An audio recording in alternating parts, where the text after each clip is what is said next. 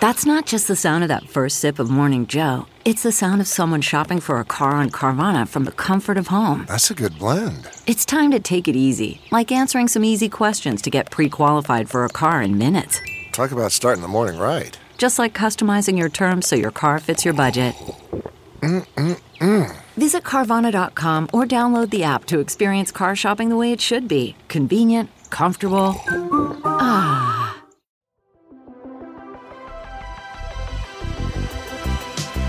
Welcome to the Gaming Ride Home podcast for Thursday, April 9th. I am Kyle Hilliard. Here's a whole bunch of video game stuff that happened recently. Google Stadia is free right now, or at least it will be very soon. Resident Evil 8 rumors point to the game being subtitled Village, and a whole bunch of other details have emerged about the game. And a digital version of E3 won't be happening in 2020, at least not one guided by the ESA. Google Stadia goes free for everyone early. Stadia, Google's game streaming service, is now free. The official Stadia Twitter account tweeted yesterday to help people connect with friends online and have some fun during these challenging times. We're opening up Stadia for everyone with a link to a blog post explaining some of Google's reasoning for making the service free and some other details about how to sign up for free and what you get as part of it in the blog post detailing Stadia's new free tier, which is credited to Vice President and General Manager Phil Harrison. Quick aside here Phil Harrison used to be a Sony computer entertainment executive, and then he was a Microsoft executive for a little while, and now he's a Google executive. And on the blog post, Harrison wrote, We're facing some of the most challenging times in recent memory. Keeping social distance is vital but staying home for long periods can be difficult and feel isolating. Video games can be a valuable way to socialize with friends and family when you're stuck at home, so we're giving gamers in 14 countries free access to Stadia Pro for two months. This is starting today and rolling out over the next 48 hours. So, it's important to note here, before I continue reading the quote, that this free version of Stadia is, as it says in the blog post, rolling out. So, even maybe by the time you're listening to this, it might not be available for you in your region. I am based in Minnesota and have been trying to sign up for my free account since last night, but as of Thursday morning, it is still not available for me. Okay, more reading from the blog post. Quote Anyone who signs up will get two free months of Stadia Pro with instant access to nine games, including Grid, Destiny 2 The Collection, and Thumper. You can purchase even more games on the store, which will remain yours to play even if you cancel your Stadia Pro subscription. If you're already a paid Stadia Pro subscriber, we won't charge you for the next two months.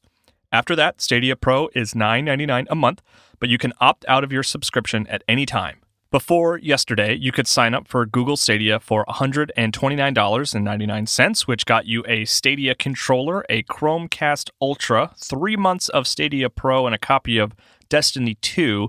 And then after that subscription, it would be $9.99 a month to maintain the Pro level. The plan from Google has always been to offer a free version of Stadia, which would let users buy games and stream them with fewer bells and whistles like lower resolutions and things like that. And it was always slated to be available early 2020, but it seems like this is slightly different than that plan, I think.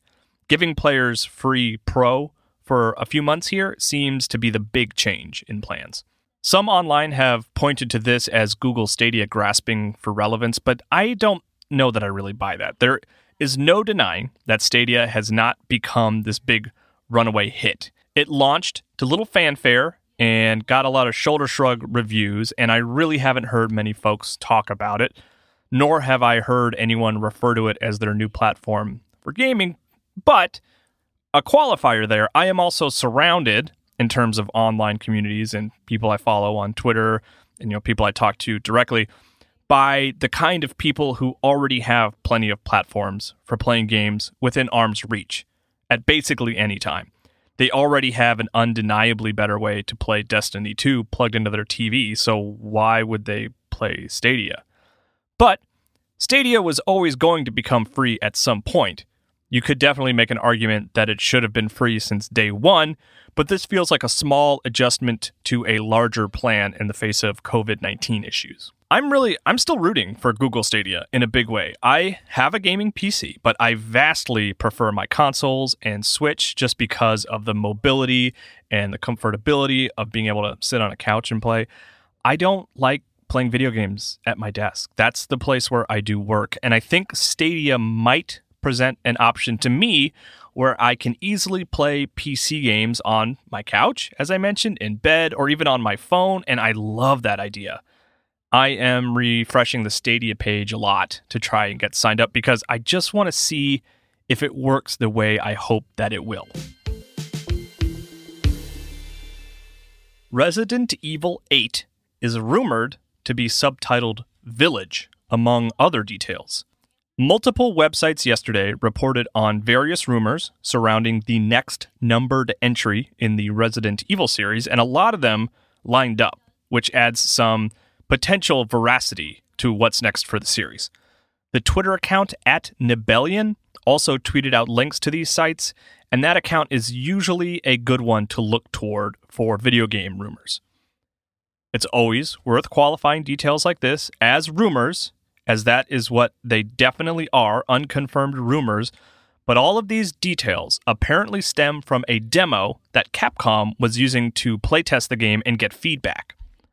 Resident Evil 8 will apparently be subtitled Village, with the V I L L part of that word stylized to be a Roman numeral 8, and it will pick up after the events of Resident Evil 7, which, you know, you would think that would be a safe assumption considering the numbering, but man, you never know with Resident Evil.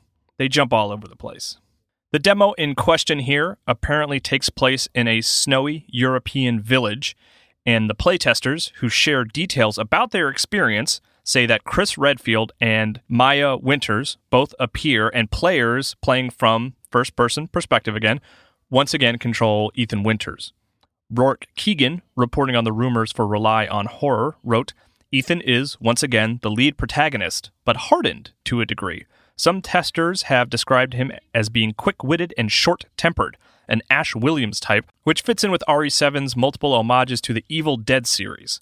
Ethan, as well as the rest of the cast, also seems to have been reprised by their RE7 voice performers.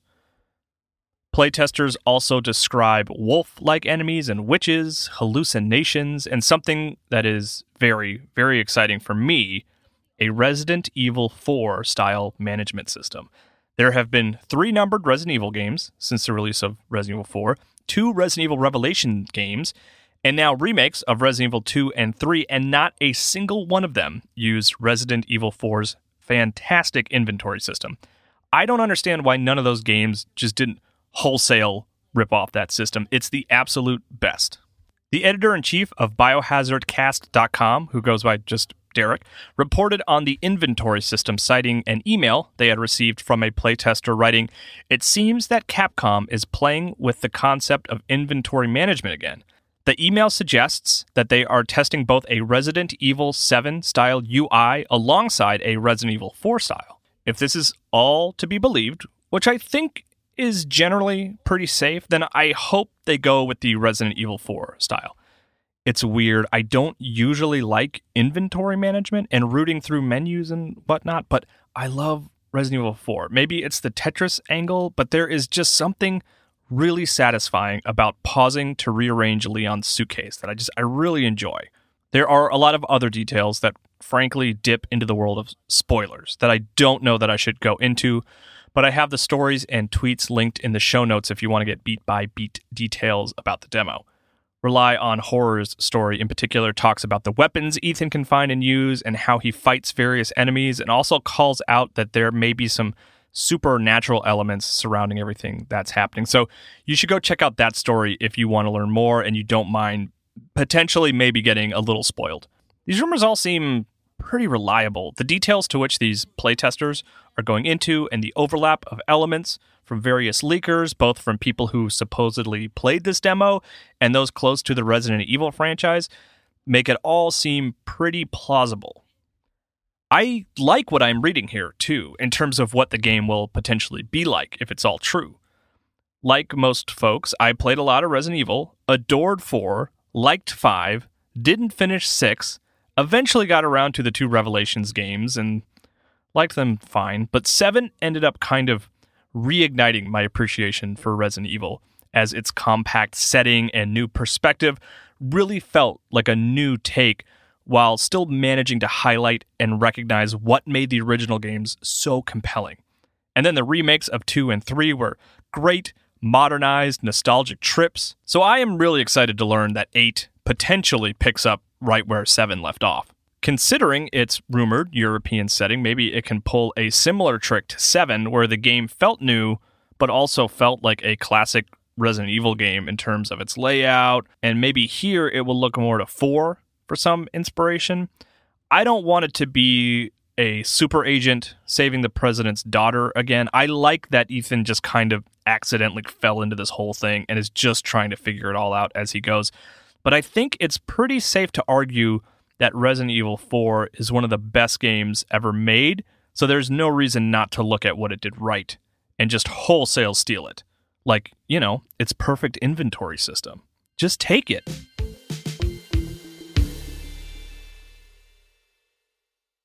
Worried about letting someone else pick out the perfect avocado for your perfect Impress Them on the Third Date guacamole? Good thing Instacart shoppers are as picky as you are. They find ripe avocados like it's their guac on the line. They are milk expiration date detectives. They bag eggs like the 12 precious pieces of cargo they are. So let Instacart shoppers overthink your groceries so that you can overthink what you'll wear on that third date. Download the Instacart app today to get free delivery on your first three orders while supplies last. Minimum $10 per order. Additional terms apply. What makes a life a good one? Is it the adventure you have? Or the friends you find along the way? Maybe it's pursuing your passion while striving to protect, defend, and save what you believe in every single day. So, what makes a life a good one? In the Coast Guard, we think it's all of the above and more, but you'll have to find out for yourself. Visit gocoastguard.com to learn more.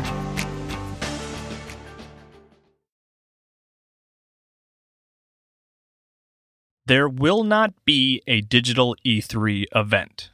Once E3 was canceled, everyone, even seemingly the ESA, the Entertainment Software Association that runs E3 every year, assumed there would be some kind of digital event to fill the E3 gap, so to speak. But the ESA confirmed recently that this will not be the case. Andy Chalk, reporting for PC Gamer, received a statement from the ESA that reads Given the disruption brought on by the COVID 19 pandemic, we will not be presenting an online E3 2020 event in June.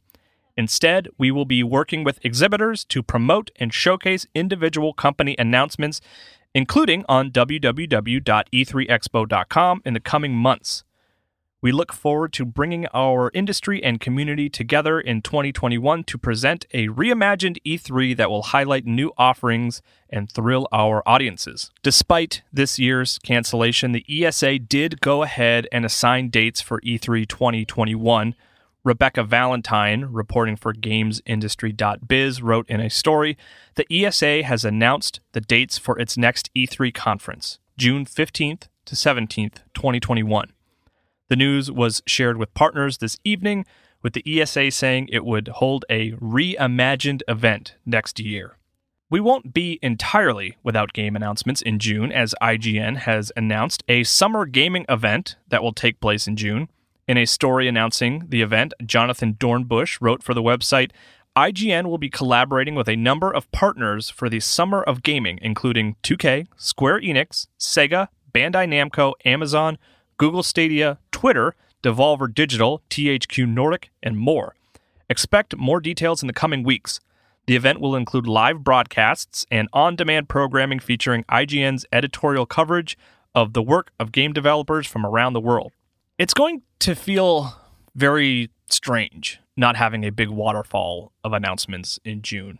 Of course, everything feels weird this year, so maybe by point of comparison, you know, to the rest of the world, it won't be that weird.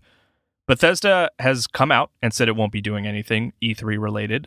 We already knew Sony wasn't, but Nintendo and Microsoft are noticeably absent from IGN's Summer of Gaming event. And then there was the rumored planned E3 event from WB, where we may have learned about Rocksteady, the developer behind the Arkham Trilogy's next project. It all optimistically makes me think that those three, Microsoft, Nintendo, and WB, might hold their own events around that time period and share some fun stuff. That's my hope, anyway.